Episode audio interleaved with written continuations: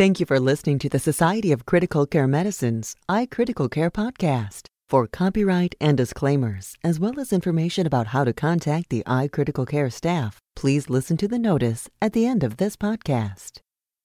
Hello, and welcome to the Society of Critical Care Medicine's iCritical Care Podcast, recorded Friday, October 29, 2010. I'm your host, Dr. Margaret Parker. Joining us today is Alan R. Schroeder, MD, lead author of an article published in the July issue of Pediatric Critical Care Medicine titled, "A Continuous Heparin Infusion Does Not Prevent Catheter-Related Thrombosis in Infants After Cardiac Surgery." Dr. Schroeder is the chief of the Pediatric Inpatient Services at Santa Clara Valley Medical Center in San Jose, California. The citation for this article is Pediatric Critical Care Medicine, 2010, Volume 11, Number 4, pages 489 to 495. Thank you for being here, Dr. Schroeder. Thank you for having me. Dr. Schroeder, would you please start off by giving us some background for your study? What led you to study heparin for prevention of catheter-related thrombosis? Sure. This is actually my critical care fellowship project. I was a fellow at Lucille Packard Children's Hospital at Stanford in California, and I was a very active cardiac ICU there. And I was very interested in studying things that are related to, most or all patients in critical care. And we had a practice in the cardiac ICU that all infants less than 1 year of age were placed routinely on heparin 10 units per kilo per hour after cardiac surgery. And the idea was that these patients are small and they oftentimes have many catheters. Sometimes catheters that place them even at risk for systemic emboli. And the idea was that the heparin was thought to provide enough anticoagulation to prevent clots, but hopefully not too much to increase the risk of bleeding. And this was a practice that our director had brought with him from a prior institution and was sort of anecdotally thought to help, but there was not firm evidence to support the practice. And so it struck me as low-hanging fruit for a good question to try to answer. So what did you do in your study? Well, what we did is we randomized babies. Well, we started by consenting families prior to surgery, and once consented, we randomized babies to getting either 10 units per kilo per hour of heparin versus placebo. And the 10 units per kilo per hour, again, with some concerns about safety, we did not want to start immediately when they come back from surgery, as many of them were already somewhat coagulopathic after being on bypass. And so we left it up to the discretion of the primary clinical team to start the heparin or the study drug, which again was either heparin or placebo, sometime within the first 12 to 24 hours. And so these patients were randomized, and they were placed on the study drug for up to 14 days or as long as the catheters, central catheters, were in place. And these are patients who could have either had intracardiac catheters, right atrial, left atrial, or right ventricular catheters, or standard central venous catheters such as IJs, subclavians, or femoral lines. And we then screened for thrombi using echocardiograms for catheters that were in or around the heart, and then radiology did ultrasounds for us if they were higher up in the IJ or in the femoral veins. And these ultrasounds were done usually within the first 1 to 3 days postoperative, and then every 2 to 3 days after that for as long as the catheters were in. So what did you find when you did this study? Well, what we found was that we had no difference in clot formation between groups. We found an overall incidence of around 15 to 16% of ultrasound-proven thrombi in the group, and again, no difference between the heparin group and the placebo group. Many of these thrombi were asymptomatic, so they were small clots noted usually around the tip of the catheter. And basically, the amount of clinically significant thrombi was very low in both groups. So we found about 15, 16%. Now, this is a little bit lower than some other studies have found, but interestingly, a lot higher than the one study that looked specifically at the post-op cardiac ICU population in kids where the incidence was actually much lower. But that was a study by Heidi Flory where they did not routinely do screening ultrasounds. They just looked if patients had problems, basically. Manifested as swelling? Swelling, catheter. It was not totally clear from the study exactly what indications there were for echocardiograms, but presumably swelling or for intracardiac catheters, dysfunction of the line, or perhaps echoes being done for other reasons, and the clots were noticed. But not every patient received an echo specifically to look for thrombi in that study. So the overall incidence of 15 to 16% is in the ballpark of what other studies have found, but certainly the rate of thrombosis of catheters varies pretty impressively between studies, and that might be due to just differences in interpretation of the readings, differences in methods. Some studies use contrast phonography. But we had estimated we pooled the existing literature in order to do a power analysis for this study. We pooled the existing literature and found about somewhere between 18 and 20% was the pooled risk of central catheter-related thrombus in kids. So this was pretty close to that. What was your approach to management if you did find a thrombosis? Yeah, that's a great question. It was really left up to the primary team, with us certainly willing to advise or consult as necessary. But the idea is if these were small thrombi, oftentimes nothing was done. There's always an emphasis in the cardiac ICU or in the ICU in general to try to get lines out when they're no longer necessary. So knowledge of a clot would certainly increase people's desire to try to get the line out. In one patient, a hypoplastic left heart patient, a fairly sizable clot was noticed, and that patient was taken off the study drug and placed on heparin at 10 units per kilo per hour. But generally, it just led to the idea that these lines really needed to come out at the earliest possible time. And that was, sort of confirmed by when we looked at overall factors leading to thrombi. Certainly having a catheter in place for 7 days or more led to both an increased risk of thrombus formation and catheter malfunction. One of the things that I've heard debated is that if there's a thrombus on a catheter and you pull it out, are you risking embolizing that thrombus and causing strokes or other serious events? Did you have any concerns or incidents of that? Yeah, that's certainly something we've talked about or heard about before, too, and we did not see anything relating to that in our study. We did not have any patients actually in our study at all that had any documented thromboembolic events, no patients with pulmonary emboli for right-sided catheters, and no patients with stemmic emboli with stemmic catheters or left-sided catheters. And we didn't do specific imaging to look at end organs, so CT angios, for example, for looking for pulmonary emboli or looking closely at, say, the kidneys or other types of angiograms for end organ function. So we can't say definitively that didn't happen, but we can at least say that there were no significant clinical sequelae from such an event happening if it did. So what do you think your study means for clinical practice? Well, this is a very, very complex question, and something that, whether it's a cardiac ICU or a pediatric ICU, something that we really need more and more studies on.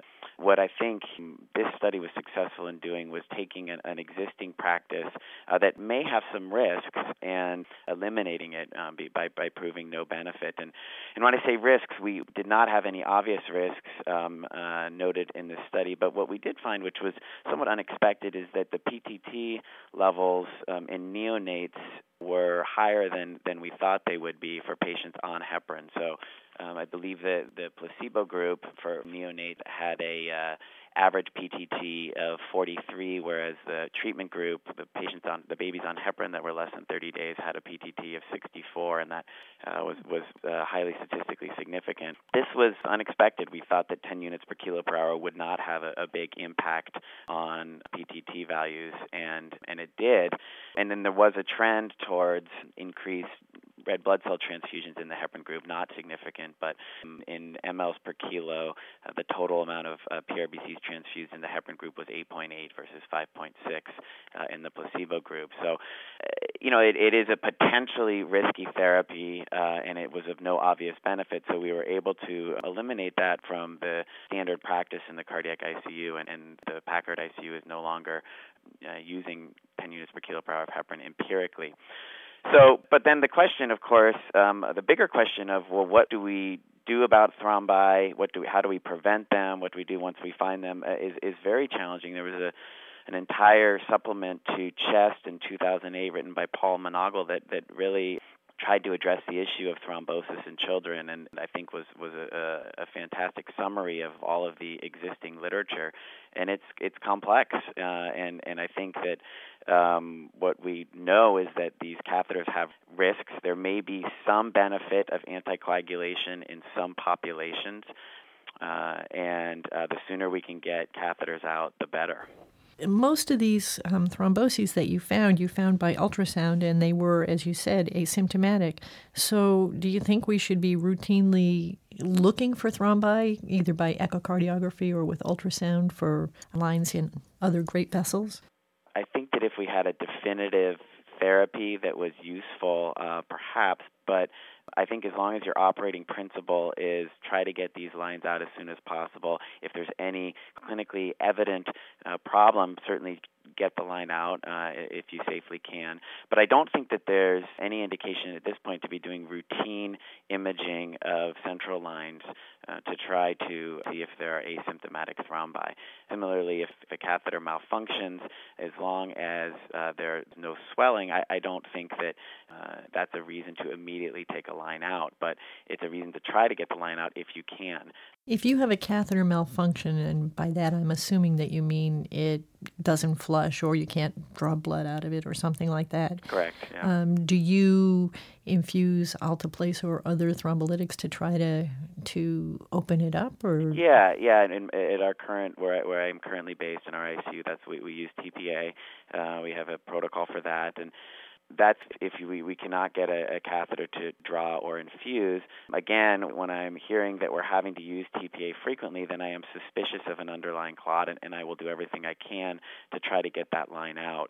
The theoretical concern about even asymptomatic thrombi, there's some literature from the oncology world of looking at post-thrombotic syndrome. So patients with cancer who have had clots, even asymptomatic clots, may be at increased risk for post-thrombotic syndrome, where they have swelling of an extremity months later, collateral formation perhaps.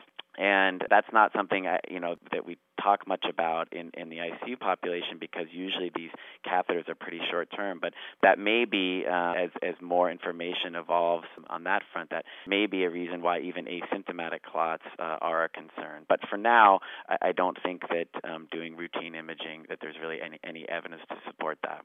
Did you see any heparin-induced thrombocytopenia in your patient population?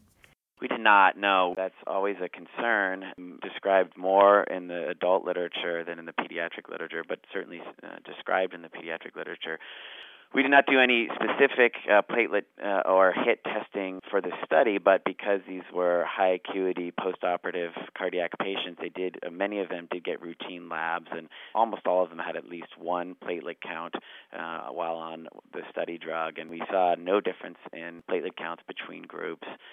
We also saw no patients with significantly low platelet counts. So I think there was one or two patients that got platelet transfusions, but that was in the immediate postoperative period, and did not have ongoing, as we see with HIT, where you get transfused with platelets, thrombosis can get worse and platelet counts don't go up. The few patients that had platelets had increases in their platelet counts. So we didn't see that.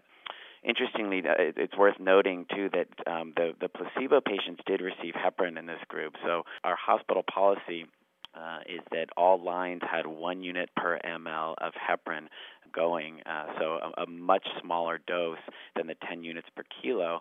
But everybody, independent of the study drug, had 1 unit per mL of heparin going through their arterial lines and their central or intracardiac lines. And we actually tracked how much additional heparin each study group got, and it was around 0.6 or 0.7 mLs or units per kilo per hour.